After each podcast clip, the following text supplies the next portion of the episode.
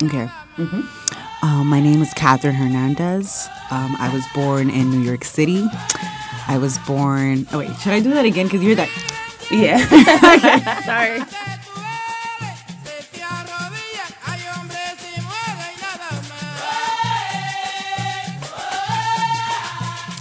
Los Palos. Later. No.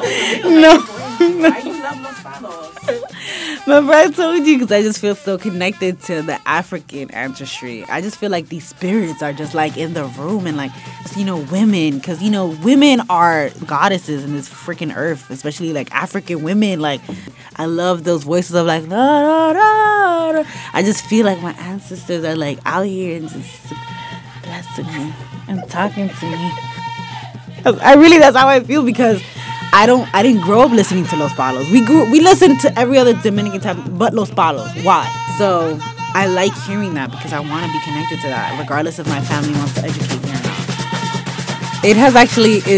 It has taken me a while to be a proud Afro-Latina, because the way I was raised and the Dominican culture, a lot of people in the Dominican culture are they go against being proud of the African roots of Dominican Republic. So it wasn't until like I was in high school where I realized I was like, oh, I was African, because I was so brainwashed by the idea that like Dominican people were like better, they weren't African, they were, you know, like they were just like a higher class from that, or, you know, we were a little lighter or whatever, and we weren't them, because that's literally what I had been brainwashed to thinking, like don't date black guys and, you know, perm your hair. So everywhere it was just coming at me, and it was just like, it was really hard to be like break that wall or whatever, shatter that, and be like, no, I understand. Like that's when I stepped out and be like, I need to learn more about this. Like, no, we are African. My hair is beautiful. You know, like, no, I can date whoever I want to date. Like, black is beautiful. My name is Catherine Hernandez. I was born in New York City, specifically in Manhattan. I was born on June 28, 1994. And my aspirations are happiness, peace. To live a fulfilling life. I definitely want to leave, and I want to have that space where I can write novels and where I can design my own clothes. So it's like I would just be an entrepreneur. Ideally, I would have like a small shop, or a showroom where I would have my things, and I would just be all over the place, because I've always been all over the place. But again, I'll be like a writer, a fashion person, like the best mom in the world if it gets to that point. Just like a yoga instructor. I just know I'm always going to be like a person of all trades. So there's always just going to be different things going on. I can't tell you like one thing that would be happening in my life, but I would be very happy with and calm about my space and what I let influence me. So I grew up in Ridgewood, Queens. And it's a very condensed Spanish community, right? And in a way, I grew up very sheltered, because that's like all I saw was Spanish people. I'm Spanish, and I really didn't know for a long time that there were like other ethnicities, shockingly, in New York City. I'm so serious, until I started high school and I was allowed to get on the train. Everything was pretty much local for me. I guess it's always been me, my mom, and my sister. My mom didn't really let us go out much, so I was really sheltered. She's very fearful of, like, the world outside. Like, she just thinks, like, as soon as we step out the door, there's danger, and these are her babies, you know? Like, I remember when I, like, all the way up to, like, I think, was I in college by then? Like, my mom, I had a job at a frozen yogurt shop in the West Village. And I would get out, because it was like it closed at like 12 a.m. because, you know, drunk white people somehow want yogurt at 12 a.m. And it would close at 12 a.m. And so I would get out of there by 2 a.m. And she would legitimately take the train to come pick me up every night. just to make sure I got home safe. Like, I was already like 17, you know, at the time, and she's still doing this. So you could already get a sense of like how, you know, protected she was of us. And, you know, Ridgewood, Queens wasn't necessarily like a bad neighborhood that you felt like your daughter couldn't go a few blocks away and, you know, something. It was a relatively like safe neighborhood. Again, as a single mother, she was honing down her babies.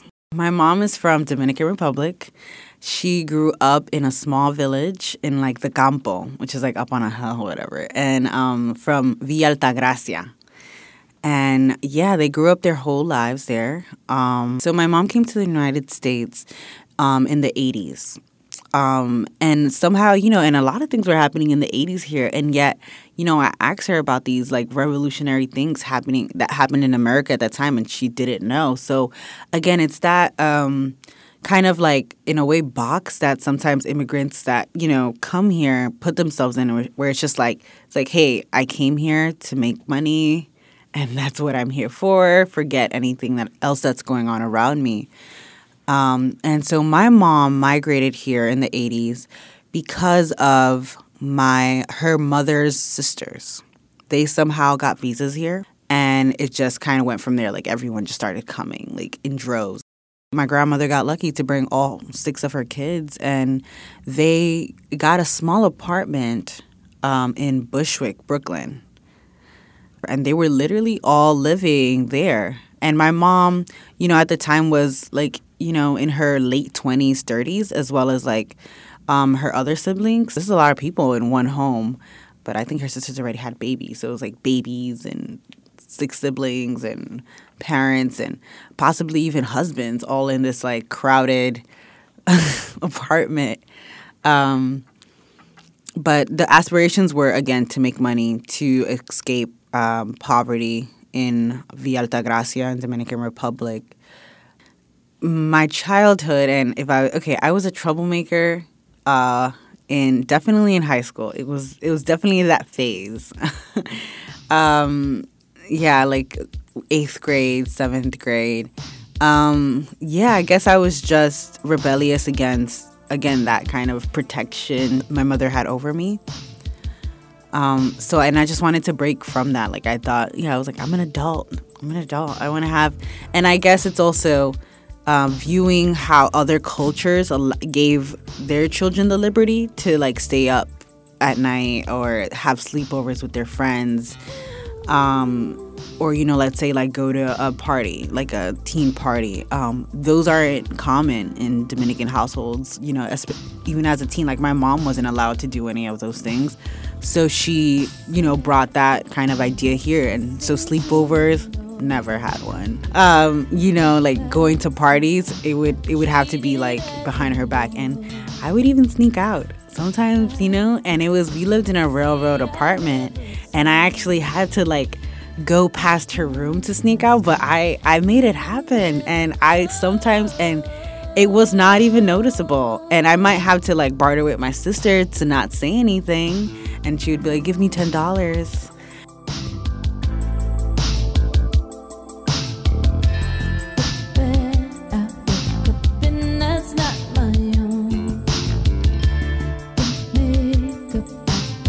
Since the 3rd grade, I wanted to be a fashion designer, which is why I went to the high school, and my family was so proud of me because I've been sewing clothes on Barbies for, like, ever, and I've been sketching forever. So it was a big, like, oh my God, she got into the fashion school, she's going to be a fashion designer.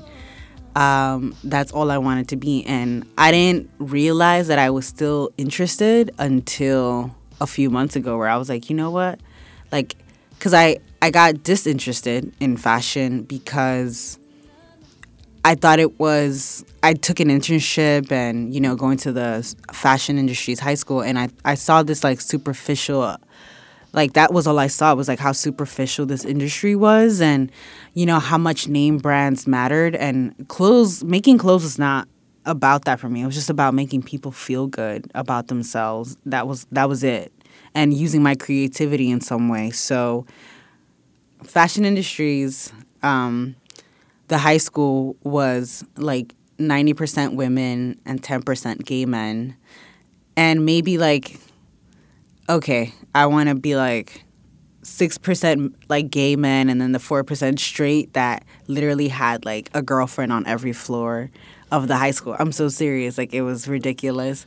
And again, it was a lot of, it was very cliquey, right? And there were the girls that were like Gucci and Versace in high school. They were legitimately like you see in the movie, like the goths, and you know, like the guys that you know, stroke in Vogue, and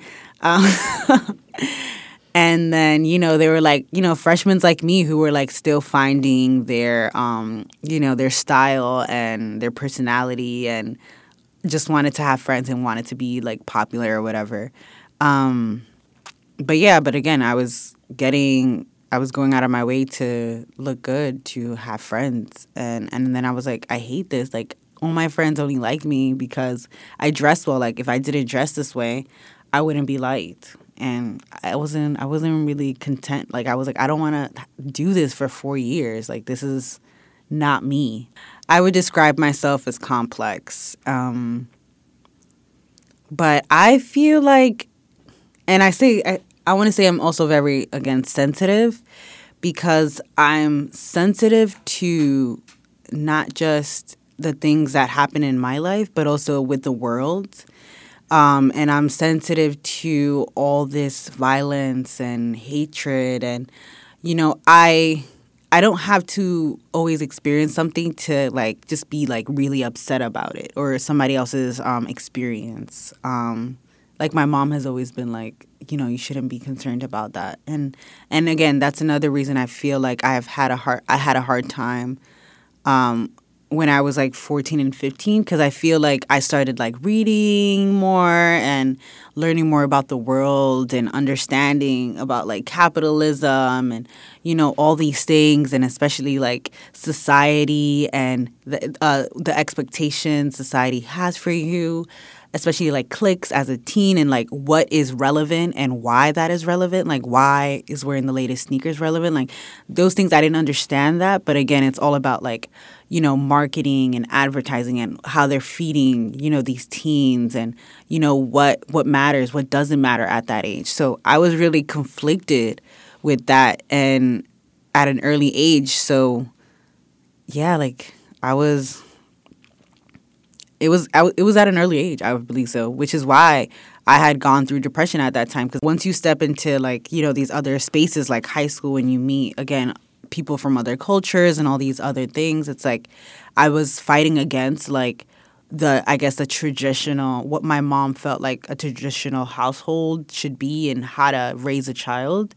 So it was like this rebellious fire that turned in, like, /anger, /sadness, /I don't have that, /an emptiness, yeah, that I had inside me that I couldn't find within the superficial friendships we have in high school. When I was going through that, I definitely tried to commit suicide or whatever. Like, I overdosed on pills, and I ended up in the hospital twice, in a mental psych ward. So the first time was breaking point, and then the second time was, I was definitely on medication. You go to a psychiatrist and they play with your dosage. You're basically paying with your head at this point. So you don't know if it's gonna, you know, enhance those feelings of depression. And oddly, a lot of antidepressants has attempt of suicide as a side effect. So there, like, it's ridiculous. And so, you know, they were playing with my dosage, and that's when, again, I had another attack, and I was just like, okay, I don't want to do this anymore. And then I overdosed again. So, like, I wasn't crazy. Like, I wasn't bugging out. It was a matter of, like, I was not happy with my life. I was very, like, overthinking everything, overthinking my poverty, right? And the reasoning behind my poverty, like, what am I doing wrong that I'm poor? What did my parents do wrong that we're still poor? Whatever it is. But, like, I was in the psych ward or whatever those 2 times for, like, 2-week periods or whatever. I wanted to stay there because it was refreshing to be forced out of that life, like the New York City lifestyle, because you can't go out. But it was I was in the teen one, so it was just like it was people just like me, like just depressed, like, you know, whatever is going on in their home, whatever at school, things like that, who just like also try to commit suicide and was like, you know what, this is enough for me. And so I felt in a way at home because I'm like, these are people that I relate to in some way. So it was nice. And also just to get away and be like, I'm not influenced by my mom or the negativity from my family or wherever these things were coming from. I was in a space where I was like I can hear myself. Like I can hear myself. I can hear my thoughts. I can think for myself. And it was very calming for me. And I was like, I didn't want to leave that space because I just felt like I was going to be thrown back into like, everything was just going to be coming at me as far as like people's opinions and, you know, what the expectations people have of me and things like that. And all those things were silenced when I was there. And I was like, I want to stay here. And I guess maybe that's when, maybe it was that shift from like giving up entirely that I have this fire within me to be like, don't give up. Like that complete shift. And I'm like, I still have my moments, right? And I'm realizing that I don't think that's ever going to go away from me because I think too much. But I think I had to do that to be like, I'm never going to give up because that's completely giving up. And it goes back to the idea of, like, me being like, I don't want to live any more days to being like, well, every day has to count, right?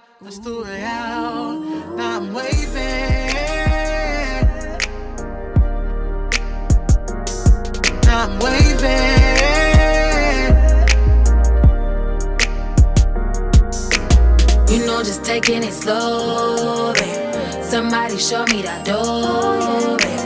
You know, just taking it slow, babe. Somebody show me the ropes, babe. In high school, I had a boyfriend who was like my first love or whatever, and I was obsessed with him.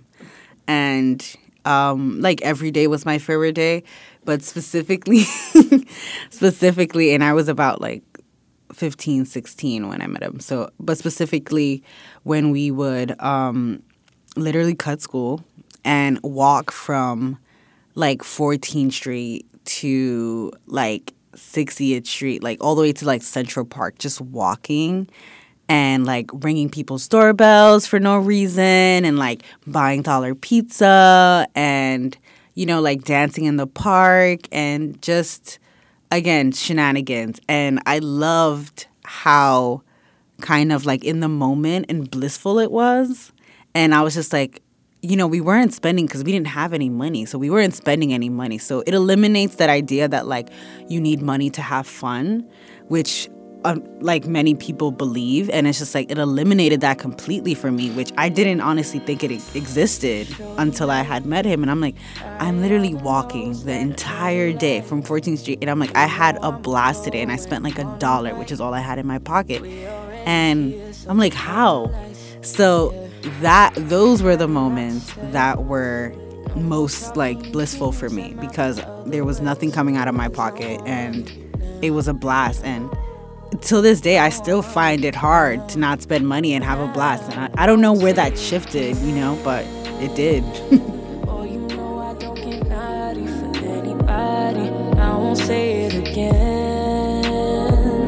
Even though this ain't the first time I'll tell you one time. The biggest influence in my life has been, number one, my mom, both in a good and bad way, because I gotta give her credit, as well as my grandfather. But my mom, in the way of, like, if it weren't for the fact that my mom was, she raised us as a single mother. I don't know if she would have had that same kind of, like, fire and resilience and kind of, like, unconscious feminist power to her that transitioned into me or whatever, because I always saw as, like, this one individual can make it. I never thought that I needed a man for anything, right? And you have a lot of women today who feel that way, right?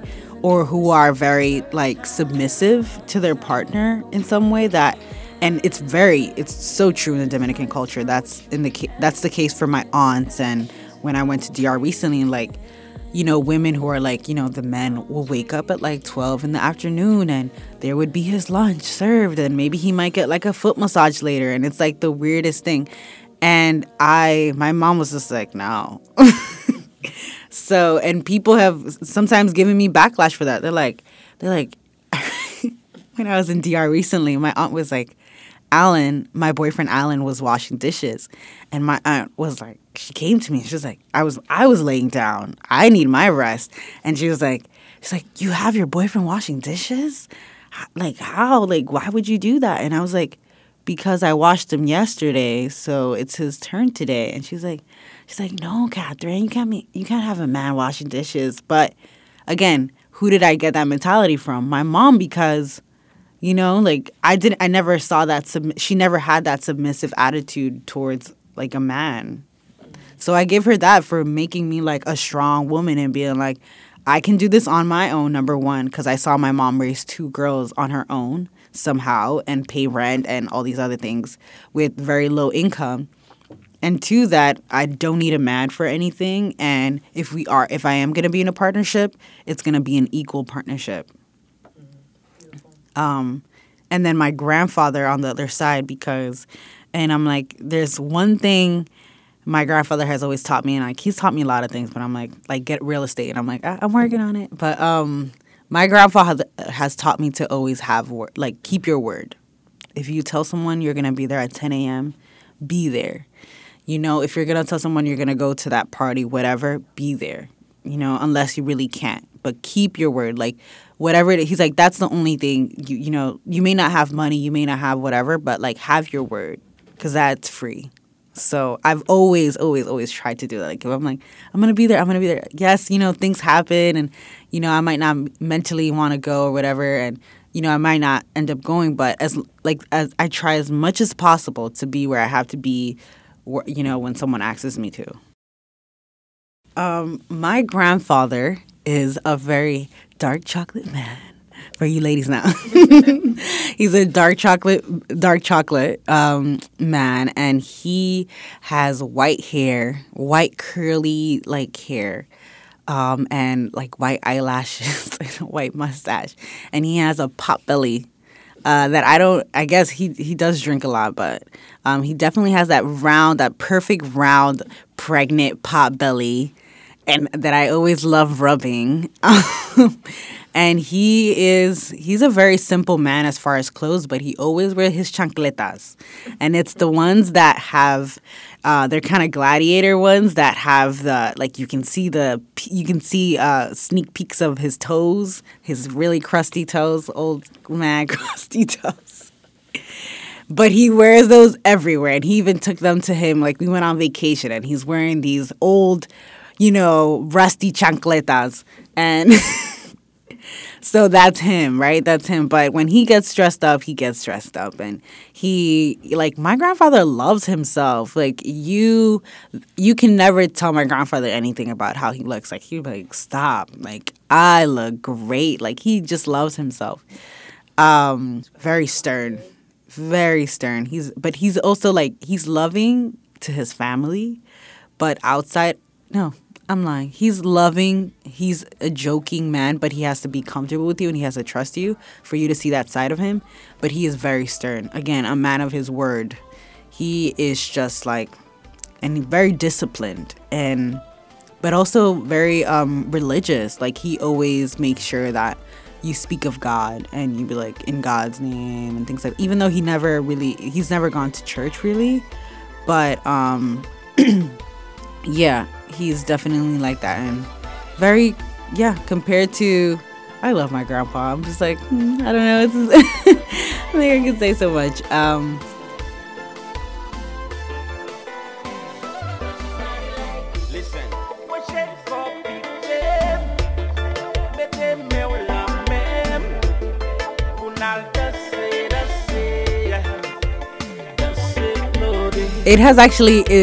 It has taken me a while to be a proud Afro-Latina, because I guess when I first dated an African-American, because then you have that thing with, like, I was like, I really like this dude, but I can't bring him to my house. Like, I can't bring him anywhere. My mom's not gonna let him in the house, or my aunt is not gonna let him, or my aunt's gonna like laugh at him at the barbecue if I bring him over to the family barbecue. And obviously, you know, I was engaged with this person, and I was involved,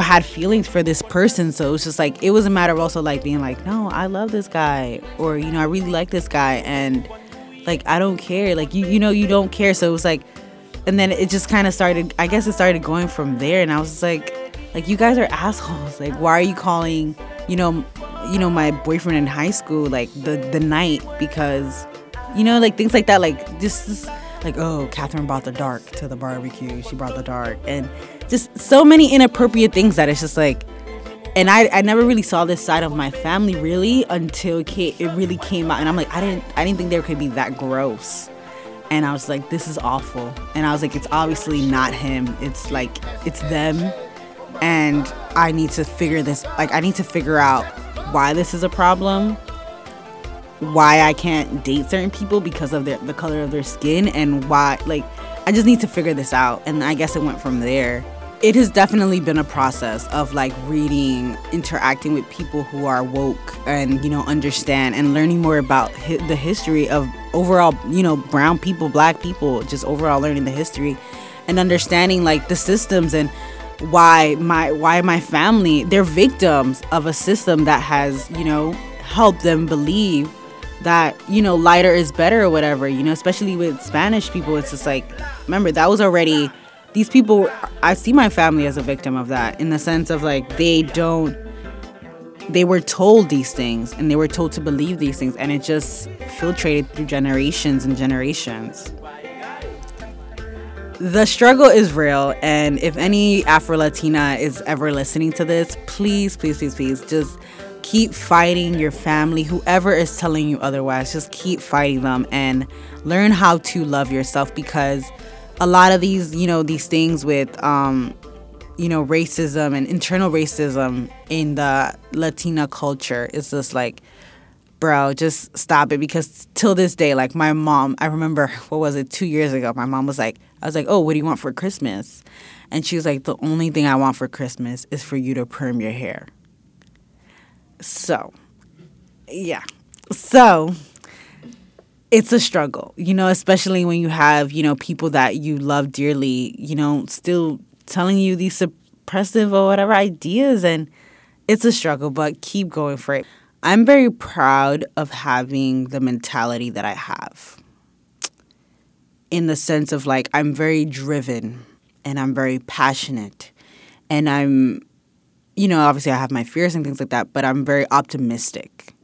And I'd be like, I can do that. Like, you know, and everybody has their doubts, but I'm going to do it anyway. And I'm very grateful. However that manifested within me, I'm very grateful for, because like a lot of people don't have that, and which stops them from, you know, their, you know, being the best they can be at whatever it is that they want to be, and living the best lives that they can live, and not having that, thankfully, that I do, it's like it has, you know, worked for me and will continue to work for me. And however, again, that happened, like I am super grateful for the people that have influenced that within me, because like where would I be, right? Where would I be without that? Like, and just the thought that I wouldn't have done, you know, the scholarships that I've gotten and, you know, the trips that I've taken and things like that, like without that mentality or whatever of being like, I can be in those spaces, I can be in those white spaces. So I was getting my associates in culinary arts at New York City College of Technology, and I saw a pamphlet at the department, kind of like bulletin board, and it said this like Haku internship.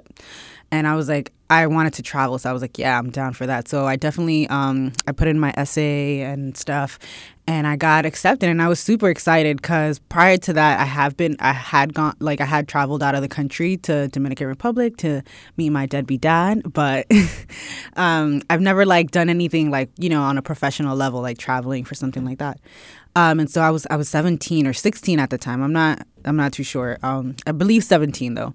And yeah, they were like, we're gonna give you room and board at TCU, which is Texas Christian University. And I stayed in one of their rooms, and they were like, we're going to give you your flight, which was another $800 because it was still last minute. And they were like, we're going to, if you finish the internship, we're going to give you $2,500 when you come back. And you're going to get $13 an hour while you're working there. Talk about a deal. I was 17. I was like, hell yeah. And I was going somewhere I've never been, you know, middle of America, whatever, somewhere I've never been before. And my mom was just like, no, you're not doing it. She's like, no, because it was a 3-month, I had to be there for 3 months. No. And I was like, yes, I'm going. I don't care what you say. Like, everything was paid for. You have no say. And so I did that. And my mom, she flew out with me for 3 days. And then she came back, because she was like, no, my daughter, I don't know where she's at, like, whatever. But it was really dope. Like, you know, I was in one of their dorms, and I got an opportunity to build a culinary portfolio along, like, an award-winning chef in Texas. It was so long ago, I don't remember her name, but I remember she was, like, you know, top-notch over there. And I was doing, like, catering with her for the football games, because TCU is one of those schools big on football, and, like, everybody...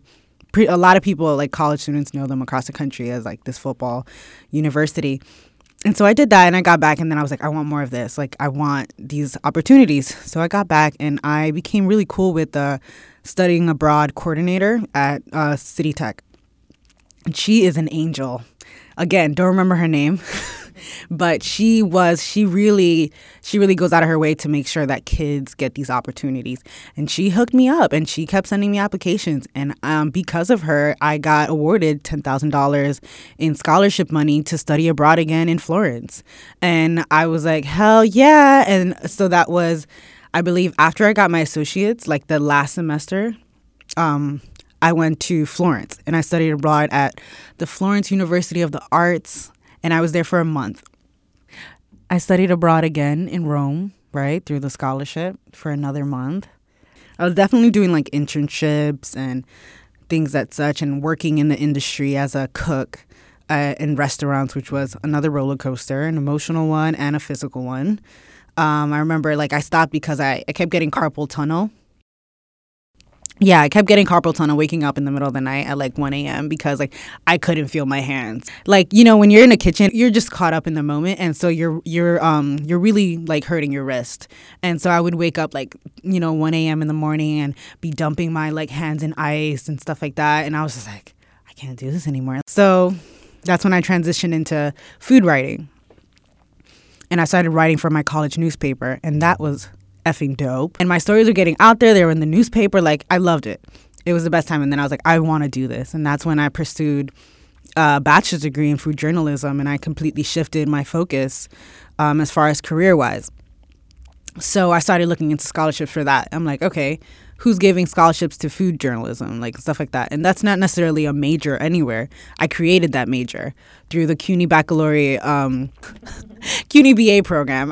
The name is so long. At the Graduate Center, where they allow you to attend any CUNY school that you want to go to. And take classes and create your own major and decide what classes you want to take that fit best for that major. There has been so many scholarships I got no's from. So many. And it's been like happy. It's been a roller coaster, like happy times and times where I'm crying because I'm like, I worked my butt off for that essay, you know, and I would designate a certain amount of time to apply for scholarships, right? From freshman year in college to my last semester. Like, I would literally sit at the computer for like 5 hours sometimes, just browsing, and writing a to-do list of like all the scholarships that I want to apply to, their deadlines. Like, And I would be at the writing center every week because, again, my writing once upon a time, and maybe still today, is not that great, especially my grammar. And you can't be fucking up your grammar on these essays. I'd be at the writing center, you know, and working with a tutor every week so she can revise my application, and it would just be back and forth every week until I would be able to send it. And, you know, so it was even harder for me because when I got those no's, I'm like, damn, I was at the writing center every week, son, like shit. But it is what it is. And then I'm happy for the ones that I got, right? What I like about writing is creating expression, like the fact that I can express myself and that I have a voice. always being the quiet girl, even though people, you know, now see me as like loud, but that obviously took a long time. It took me a long time to get here. And so yeah, so.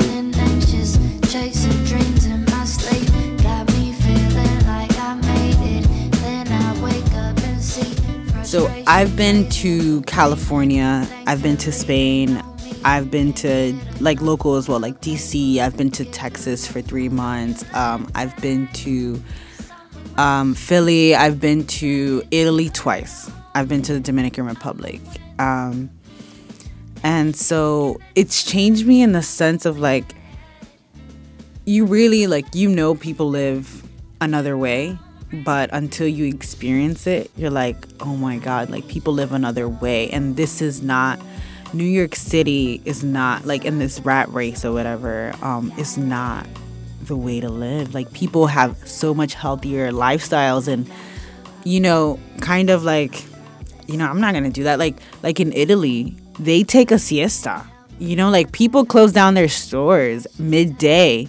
Like from, I don't remember what time, but it was like prime time in New York City, like 12 to 1, where people want their lunch, and people close down their restaurants to like nap and like eat with their family. And like you would, you know, I walk up to the apartment and you can see like their windows are open and like people are eating with their families. And like, that is so dope to me. That's so important. And why don't we have that here? And it's like, you know, and just so many other things that are so wrong with the New York City lifestyle. And I'm just like, being exposed to that was really refreshing, because then I could be like, okay, this is not it. I can choose, like, where, you know, the space I'm at doesn't have to choose for me, but like I can choose. There's always that I can choose how I want to live and if I want to enter another space, because, but you know, in living here, you think that this is it, like this is it, this is the best, because people, they romanticize New York City, and it's like, no, sweetie, I want to live till I'm 80, and I don't want to work a 9 to 5, you know, 50 hours a week or whatever.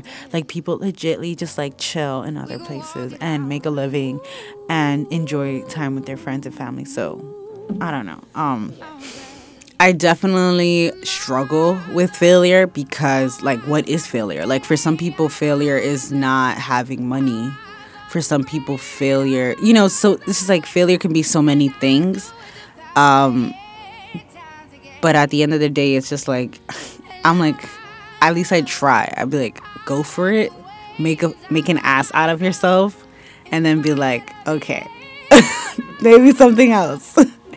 But that also goes back to like my like crazy desire for like risk taking, because if you don't take risk, you're not going anywhere in life. And that's something somehow, I don't know when I learned that, but I definitely realized it early. And so I'm like, all right, let's fail for a bit. But it's weird. It's like I dabble with failure. Like I'm like, oh, I'm failing, but I'm here, and I'm failing, but I'm going to wake up tomorrow and do it again. And I'm failing, but... Stopping yourself before you tried. Yes, that is failure to me, not trying. Because so many people don't even try. They already convinced themselves. And it's like, you didn't even apply. You could have at least, like, applied to that thing. So.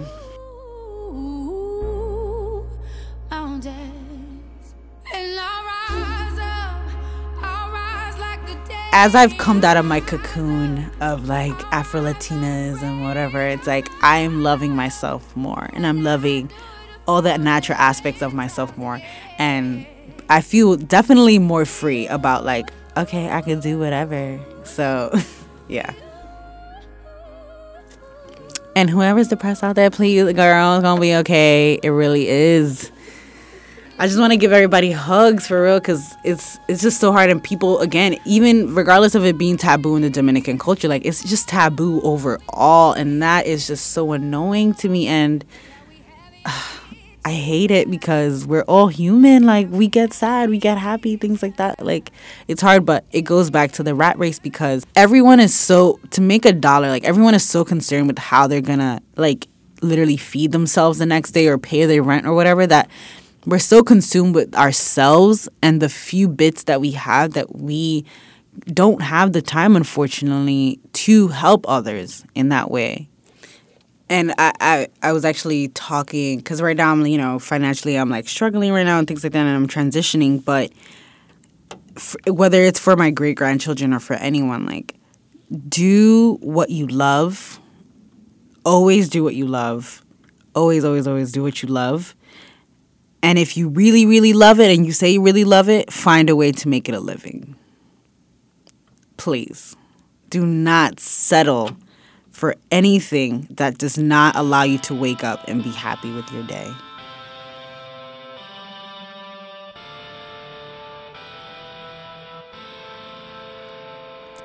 Grow House NYC is an arts and technology incubator and residency for creatives of color.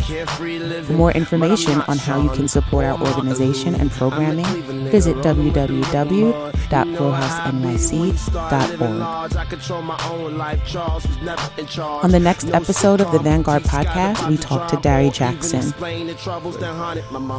Even now, when I do something and I put something out and I see someone trying to do it, I reach out to them. I'm like, all right, so maybe we can work together. But they